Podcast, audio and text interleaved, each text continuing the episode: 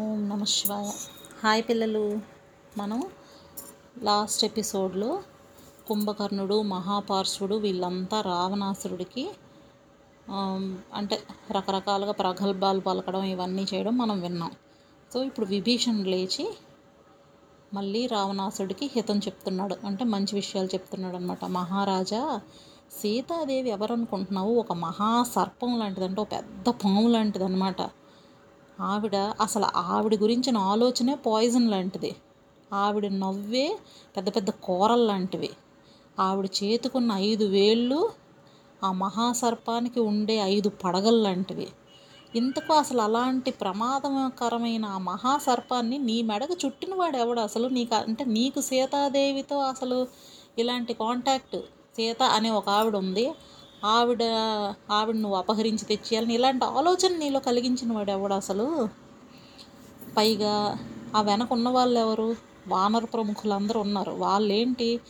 పర్వత శిఖరాల్లో ఉంటారు ఒక్కొక్కళ్ళు. వాళ్ళు వేరేగా వాళ్ళకి ఆయుధాలు అక్కర్లేదు. కూరలు వాళ్ళ చేతికుండే గోళ్ళు ఇవే ఆయుధాలు వాళ్ళకి. అలాంటి వానర వీరులందరూ వచ్చి లంకా నగరం మీద విరుచుకు పడక ముందే సీతాదేవిని రాముడికి అప్పగించడం అనేది ఎంతైనా సరే కరెక్ట్ డెసిషన్. అంటే నిన్నేం చెప్పాడో ఉదయం ఏం చెప్పాడో ఇప్పుడు కూడా అదే చెప్తున్నాడు ఆయన. ప్లస్ ఇంకో మాట కూడా ఉన్నాడు రాజా నువ్వు కానీ కుంభకర్ణుడు ఇంద్రజిత్తు మహాపార్సుడు అలాగే మహోదరుడు కుంభ నికుంభులు ఇలా ఎవరైనా సరే రాముణ్ణి ఎదిరించి మాత్రం నిల్చోలేరు. నువ్వు సూర్యుడి దగ్గరికి వెళ్ళి నాకు హెల్ప్ చేయని అడగొచ్చు వాయువు దగ్గరికి అడగొచ్చు ఇంద్రుడి దగ్గరికి వెళ్ళొచ్చు ఎవరి దగ్గరికి వెళ్ళినా కూడా నువ్వు ఆకాశంలో ఉన్న పాతాళంలో ఉన్న ఎక్కడైనా సరే రాముడు బాణాల నుంచి నువ్వు తప్పించుకోలేవు. సో నీకు చావు తప్పదు అని చెప్పాడు.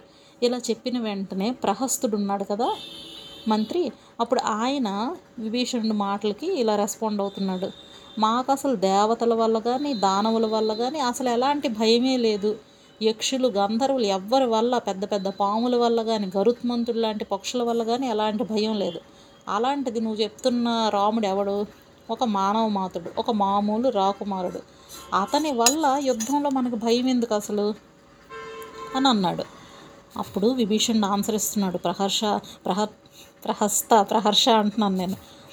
ఒక మా రిలేటివ్స్లో ఒక చిన్న బాబు ఉన్నాడు. తన పేరు ప్రహర్ష అనమాట సో సడన్గా ఆ పేరు వచ్చింది నాకు. ఓకే ప్రహస్త ఇప్పుడు రాము రాముడు అంటే నువ్వు ఎవరు అనుకుంటున్నావు? ఇప్పుడు ఇక్ష్వాకు వంశంలో పుట్టిన ఒక పురుషోత్తముడు ఆయన ధర్మ నిరతుడు అంటే ఎప్పుడు ధర్మాన్నే పాటిస్తూ ఉంటాడు. ప్రాణానికి సమానంగా పాటిస్తాడు ధర్మాన్ని. మహారథుడు. మహారథుడు అంటే ఏంటంటే యుద్ధం చేసేటప్పుడు తనను తాను కాపాడుకుంటూ తన రథాన్ని నడుపుతున్న సారథిని కూడా కాపాడుతూ ఆ రథం ముందున్న గుర్రాలను కూడా కాపాడుకుంటూ శత్రువులను సంహరిస్తూ ఉంటాడు. అలాంటి వాడు అనమాట మనం చాలా వరకు ఈ సినిమాల్లో పౌరాణికాల్లో ఉంటారు చూడండి. అతిరథ మహారథులు అంటారు. అతిరథుడు మహారథుడు మహారథుడు అంటే అదొక కేపబిలిటీ అనమాట అలాంటి వాడు మహారథుడు అతను. చక్కగా మంచి రాకుమారుడు.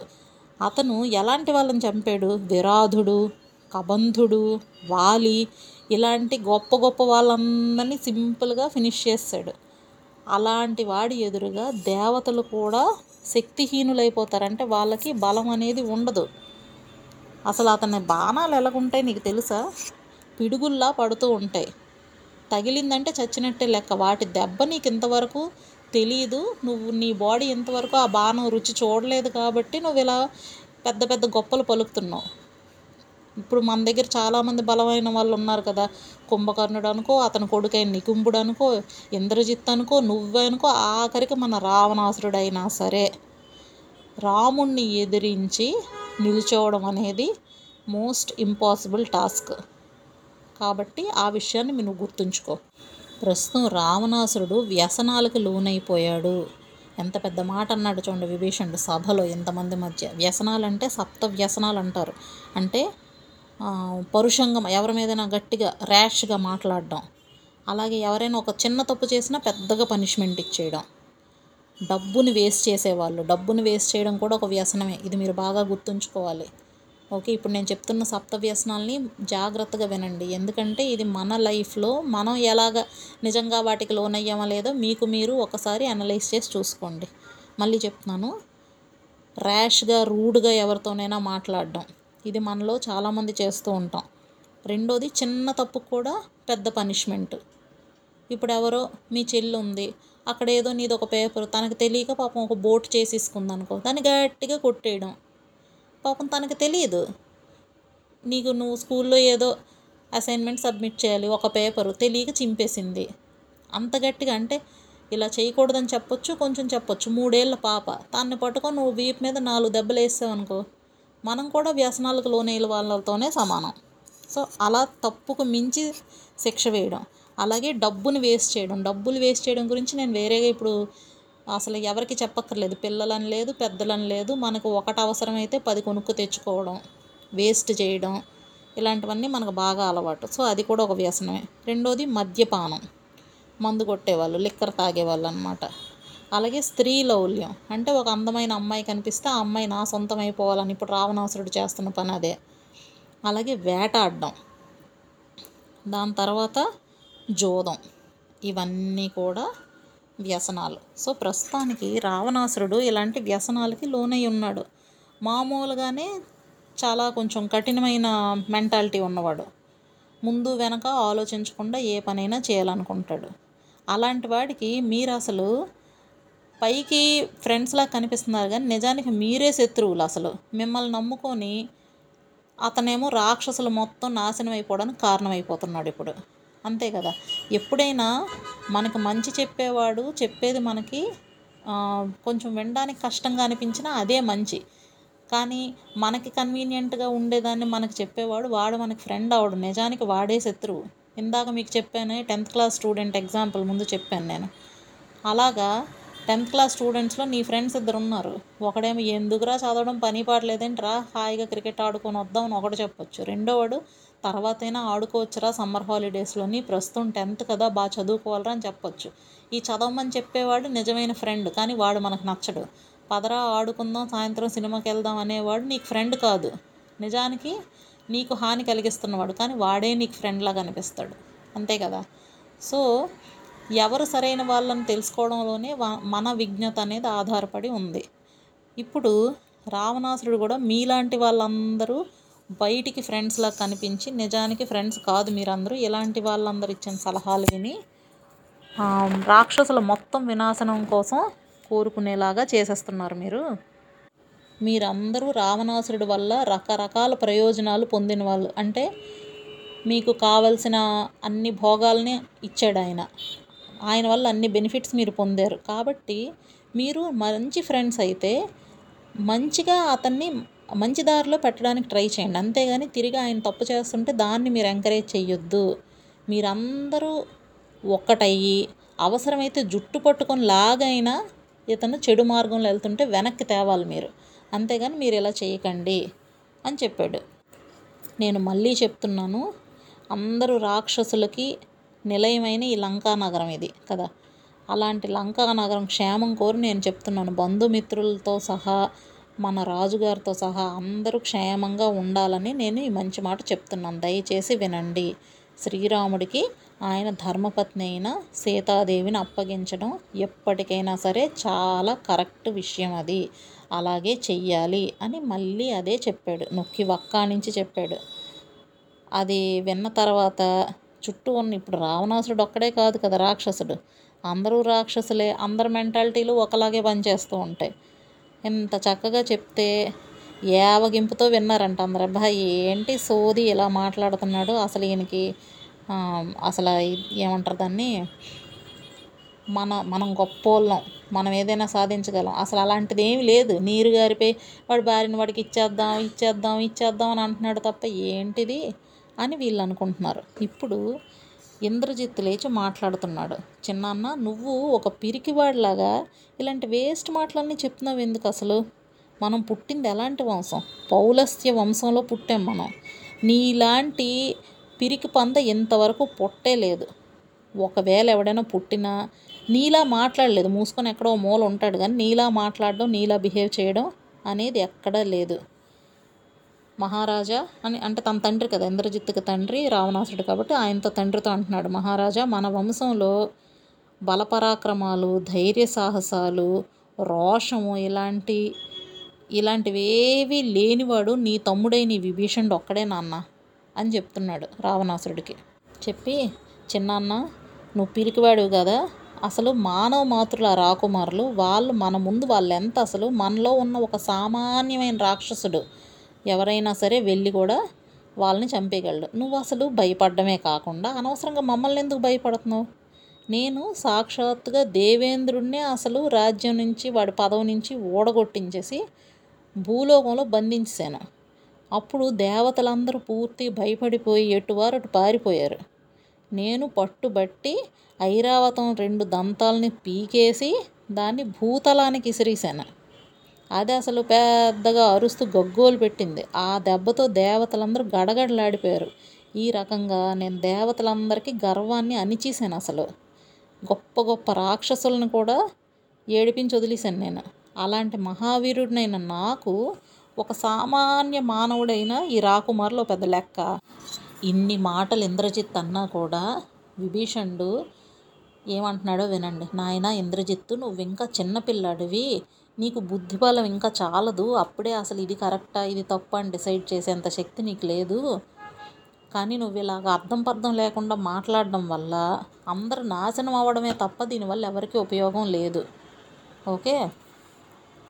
సాక్షాత్తు శ్రీరాముడు రావణాసురుడికి వినాశనం తప్పదు అని క్లియర్గా చెప్పాడు.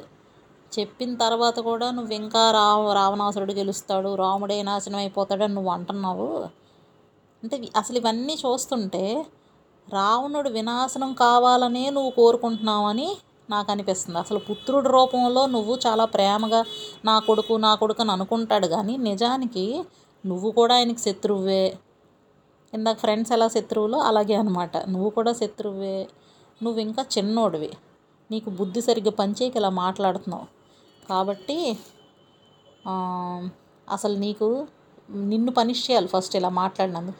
అలాగా ఈ మాత్రం బుర్ర లేకుండా ఉన్న నిన్ను అసలు రావణుడు ఇక్కడికి పిలవడం కూడా రావణుడిది కూడా తప్పే. ఇంకా ఇంకా పెద్ద అవ్వని నీలాంటోడిని అప్పుడే సభలకు పిలవడం అని ఇంద్రజిత్తుకు చెప్పి మళ్ళీ ఇప్పుడు రాముడితో రావణాసుడితో అంటున్నాడు మహారాజా సీతాదేవిని రాముడికి అప్పగించడమే ఎంతైనా సరే కరెక్ట్ రకరకాల సంపదలు రత్నాలు నగలు మంచి పట్టుబట్టలు ఇవన్నీ కానుకలుగా ఇస్తూ సీతాదేవిని కూడా తీసుకెళ్ళి రాముడికి అప్పగిస్తే అప్పుడే మనం ఎలాంటి టెన్షన్ లేకుండా క్షేమంగా ఉండగలం అని చెప్పాడు. చెప్పిన వెంటనే రావణాసుడు ఇంకా అసలు ఇప్పుడు ఇంకా కంట్రోల్ చేసుకోలేకపోయాడు అనమాట అసలు ఒక పెద్ద సర్పం పెద్ద పాము ఉంటే అలాంటిది కోపంతో బుసలు కొడుతున్న పాము ఎప్పుడు పాడని మనకు కాటేసేస్తుందని భయపడే అలాంటి పాముతో అయినా ఉండొచ్చు కానీ నీలాగా స్నేహితుడిలాగా ఉంటూ ఎంతసేపు శత్రువులనే పొగుడుతూ ఉండే నీలాంటోడితో మాత్రం కలిసి ఉండకూడదు. అన్నదమ్ములు సుఖంగా ఉండాలని ఎవరు కోరుకోరు. ఇప్పుడు జనరల్గా దాయాదులు అంటారు. అంటే మన దానిలో భాగారులు అంటారు. అంటే బ్రదర్స్ అనమాట బ్రదర్స్ ఒకడు బాగుంటే రెండోడు అబ్బా మా అన్నయ్య బాగున్నాడు అని ఎవడు అనుకోడు. ఎప్పుడు బ్రదర్స్కి పడదు. సో నువ్వు కూడా అలాంటి వాడివే. నేను సంతోషంగా సుఖంగా ఉండడం నీకు ఇష్టం లేదు. నీకన్నా నేను గొప్ప పొజిషన్లో ఉన్నానని నేను నీకన్నా మంచిగా భోగాలు అనిపిస్తున్నాను నీకన్నా పరాక్రమవంతుడిని నీ కుళ్ళు. అందువల్లే నువ్వు ఇలా బిహేవ్ చేస్తున్నావు. అందుకే అవకాశం ఎప్పుడు దొరికితే అప్పుడు అలా నన్ను ఏదో ఒకటి దెప్పి పొడాలని చూస్తున్నావు. అంటే నీకు లోపల లోపల చాలా కుళ్ళు బుద్ధి ఉంది నా గురించి. అందువల్లే నువ్వు ఇలా బిహేవ్ చేస్తున్నావు. బయటికి మాత్రం ప్రేమగా ఉన్నట్టు నటిస్తున్నావు కానీ నిజానికి నాకు సమస్య వచ్చినప్పుడు ఎలాగైనా సరే అంటే ఇది అడ్వాంటేజ్గా తీసుకొని నన్ను దెబ్బతీయాలని నువ్వు చూస్తున్నావు అని ఇలా నానా రకాల మాటలు అనేసాడు పాపం అతను ఎంత బాగా చెప్పాడు కదా అయినా కూడా వా- ఆయన మీద ఇలాంటి నిందలు వేసాడు అనమాట రావణాసురుడు. అసలు మనం మనల్ని ఎవరైనా బంధించడానికి వచ్చారనుకో అసలు మనకి ఎలాగైతే మనల్ని బంధించేయడం ఈజీ అని టెక్నిక్స్ అన్నీ మనతో ఉన్నోళ్ళే వాడు చెప్తారు. నీలాంటి వాళ్ళే వాడెవడో వస్తే వాడికి నువ్వే నా అంటే ఇలా వెళ్తే అలా వెళ్తే ఇదిగో ఈ బిల్డింగ్లో కట్ నుంచి అటు వెళ్ళిపోతే రావణాసుడు ఈ టైంలో ఇక్కడ పడుకుంటాడు. వాడిని ఈజీగా మనం కిడ్నాప్ చేసి వచ్చని నువ్వే సలహా ఇస్తావు. అలాంటోడు నీలాంటోడు ఉండడం వల్ల చాలా డేంజర్ అసలు. నాకు అన్ని రకాలుగా అన్ని లోకాల్లోని బోల్డ్ గౌరవం ఉంది కదా. బోల్డ్ డబ్బులు ఉన్నాయి నాకు. ఉత్తమ వంశంలో జన్మించాను. శత్రువుల్ని మొత్తం నా దగ్గర కాలు దగ్గర పడి ఉండేలాగా చేసుకున్నాను. ఇలాంటివన్నీ చూసి నువ్వు అసూయ పడుతున్నావు. కాబట్టే నువ్వు ఇలా మాట్లాడుతున్నావు. అసలు రాక్షస వంశంలో నువ్వు చెడబుట్టావు. నువ్వు తప్ప ఇలాంటి మాటలు కనుక చెప్పుంటే వాడి ప్రాణాలు వెంటనే తీసేవాడిని. తమ్ముడు కాబట్టి ఇప్పుడు నువ్వు బ్రతికిపోయావు అని అన్నాడు. ఇంత నింద పడిన తర్వాత ఇంకెక్కడ ఉండకూడదు అన్న డెసిషన్కి విభీషణుడు వచ్చేసాడు ఎందుకంటే నువ్వు అన్ని బుర్ర లేకుండా ఇలా మాట్లాడుతున్నావు? నీకెంత పిరికితనం అన్నా కూడా భరించవచ్చు కానీ నువ్వు లోపల కుళ్ళు బుద్ధి పెట్టుకొని బయటికి నా పట్ల ప్రేమగా ఉంటున్నావు. నీ వల్ల నాకు ఎప్పుడు డేంజర్ అని ఎప్పుడైతే అన్న అన్నాడో అక్కడితో తమ్ముడికి ఇంకా బాధ వచ్చేసిందంటే మా అన్నయ్య నన్ను నమ్మట్లేదు. నేను ఎంతో ప్రేమగా తన మంచి కోసం ఆలోచించి చెప్పినా కూడా తను తిరిగి నా మీదే నిందలు వేస్తున్నాడు. నన్నే నమ్మట్లేదు. నా వల్ల తిరిగి తనకి డేంజర్ వస్తుందనే డెసిషన్కి వచ్చాడు ఇలాంటి పరిస్థితుల్లో నేను ఇంకా ఎక్కడ ఉండకూడదు అని విభీషణుడు డిసైడ్ అయిపోయాడు. ఎందుకు? ఇంకా తనకి ఏ రకమైన డేంజర్ వచ్చినా ఇదిగో నువ్వే ఇడిగా అవతలోళ్ళకి ఏదో నా సలహా నా గురించి చెప్పేసి ఉంటావు అని అనుకుంటాడు. సో వెంటనే గదం తీసుకొని ఆకాశంలోకి ఎగిరాడు. అతని వెనక ఒక నలుగురు రాక్షసులు కూడా వెళ్ళారు.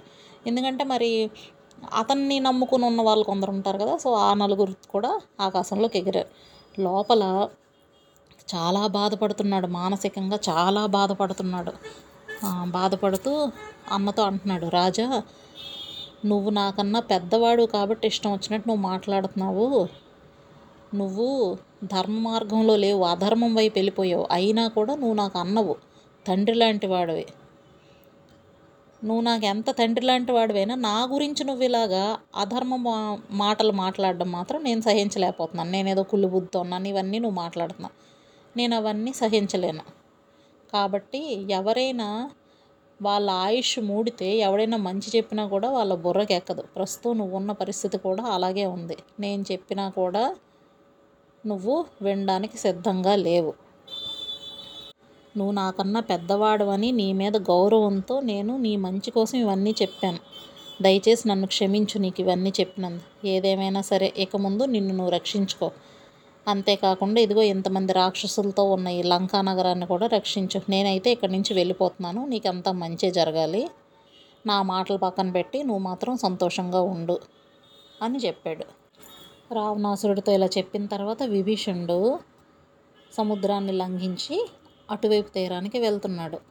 ఇప్పుడు వీళ్ళు ఆకాశ మార్గంలో సంచరించగలరు కదా రాక్షసులు. సో అలా తను తన వెనుకున్న నలుగురు కలిసి రామలక్ష్మణులు ఉన్న ప్లేస్కి బయలుదేరి వెళ్ళారనమాట అయితే దూరం నుంచి అలా ఆకాశంలో అతను వెళ్తూ ఉంటే కింద ఉన్న ఈ వానరులు చూశారు. విభీషణుడు ఇలా వెళ్తూ ఆకాశంలో వస్తూ ఉండడం అనేది వాళ్ళు చూశారు. మరి వీళ్ళంతా లంకానగర వాసులు కదా ఫుల్ రిచ్గా ఉన్నారు. బాగా ఒంటి నిండా గోల్డ్ ఆర్నమెంట్స్ ఉన్నాయి మంచి గదలు అన్నీ పట్టుకున్నారు. ఈ వెనకున్న నలుగురు కూడా అలాగే ఉన్నారు. అలా బయలుదేరి వస్తున్నారు. ఈ సీన్ అంతటిని ఈ వానరులు చూశారు. సుగ్రీవుడు ఇదంతా అబ్జర్వ్ చేసి మిగతా వానరులతో వీళ్ళతో అంటున్నాడు అనమాట రాక్షసుడు అతను నలుగురు అనుచరులు చూస్తే బోల్డ్ ఆయుధాలు కూడా పట్టుకొని వాళ్ళు వస్తున్నారు. వాళ్ళని జాగ్రత్తగా అబ్జర్వ్ చేయండి. వాళ్ళు మనల్ని చంపడానికే వస్తున్నారని నాకు అనిపిస్తుంది అని. అయితే వెంటనే అసలు ఆ డైలాగ్ విన్న వెంటనే ఈ వానరులందరూ కూడా మధ్య చెట్లు పర్వత శిఖరాలు చేతికి ఏది దొరుకుతుంది అది పట్టుకొని ప్రభు వీళ్ళని చంపడానికి వెంటనే మాకు పర్మిషన్ ఇవ్వండి. క్షణంలో వీళ్ళని చంపేస్తాం అని వీళ్ళు వీళ్ళు మాట్లాడుకుంటున్నారు. అయితే ఈలోగా విభీషణుడు వచ్చి ఆకాశంలో అక్కడే నిల్చున్నాడు. నిల్చొని సుగ్రీవుడు ఈ మిగిలిన వానరులందరినీ చూసి పెద్దగా మాట్లాడుతున్నాడు అనమాట రావణుడు అనే రాక్షసుడు చాలా క్రూరుడు రాక్షసులకు రాజు అతను నేను తమ్ముణ్ణి నా పేరు విభీషణుడు. దండకారణ్యం నుంచి సీతాదేవిని బలం బలవంతంగా మా అన్నయ్య తీసుకొని వచ్చాడు అడ్డంగా వచ్చిన జటాయుని చంపేశాడు. ఆవిడ ప్రస్తుతం రాక్షస స్త్రీల కాపలాలో అక్కడ ఉంది అయితే సీతాదేవిని రాముడికి అప్పగించడం వల్ల నీకు మేలు జరుగుతుంది అని నేను మా అన్నకు చెప్పాను. ఎన్నోసార్లు చెప్పాను. చెప్పిందే చెప్పాను. అయినా కూడా నా మాటలు పడ పెడచెవిన పెట్టి తిరిగి నన్ను నానా మాటలు అన్నాడు. నన్ను ఏదో చూడండి ఒక సేవకుడు ఉంటాడు కదా. సేవకుడిని సభలో అందరి ముందే ఇష్టం వచ్చినట్టు తిట్టేయచ్చు. అలాగా ఒక సేవకుడిని తిట్టినట్టుగా నలుగురిలో నన్ను అవమానించాడు. ఇంకా నేను ఆ దురుస్థానాన్ని భరించలేక నా భార్య పుత్రులను కూడా విడిచిపెట్టి రాముడు శరణు జొచ్చడానికి నేను ఇక్కడికి వచ్చాను. అంటే రాముడి దగ్గర నేను శరణు వేడుకుంటున్నాను. సో రామచంద్ర ప్రభు దగ్గరికి వెళ్ళి విభీషణుడు శరణు కోరి మీ దగ్గరికి వచ్చాడు అని వెంటనే అతనికి ఇన్ఫామ్ చేయండి అని విభీషణుడు అన్నాడు. సో ఇప్పుడు మీరు ఆలోచించండి. రావణాసురుడు అనే ఒక ఆయన ఉన్నాడు అంటే రాముడి దృష్టిలో. ఇప్పుడు అక్కడ విభీషణుడు అనేవాడు మంచివాడా చెడ్డవాడా అనేది రాముడికి తెలియదు ఎందుకు? హనుమంతుడు వెళ్ళినప్పుడు కూడా అక్కడేమీ తెలియదు విభీషణుడి బిహేవియర్ ఇది పెద్దగా తెలియదు కొంచెమే తెలుసు. విభీషణుడు ఎలాంటి వాడో తెలియదు నీ దగ్గర నేను శరణు కోరి వచ్చాను అన్నాడు. కదా? ఇప్పుడు ఏం చేయాలి రాముడు ఎలా డెసిషన్ తీసుకుంటాడు? ఎలాంటి డెసిషన్ తీసుకుంటాడు? విభీషణ్ని ఎలా నమ్ముతాడు? ఎందుకంటే వచ్చిన తర్వాత వాడు డేంజరస్ పర్సన్ అయితే ఏమైనా జరిగితే కాబట్టి రాముడు ఎలా డిసైడ్ చేశాడో మనం చూద్దాం నెక్స్ట్ ఎపిసోడ్లో ఓకేనా? బాయ్ పిల్లలు.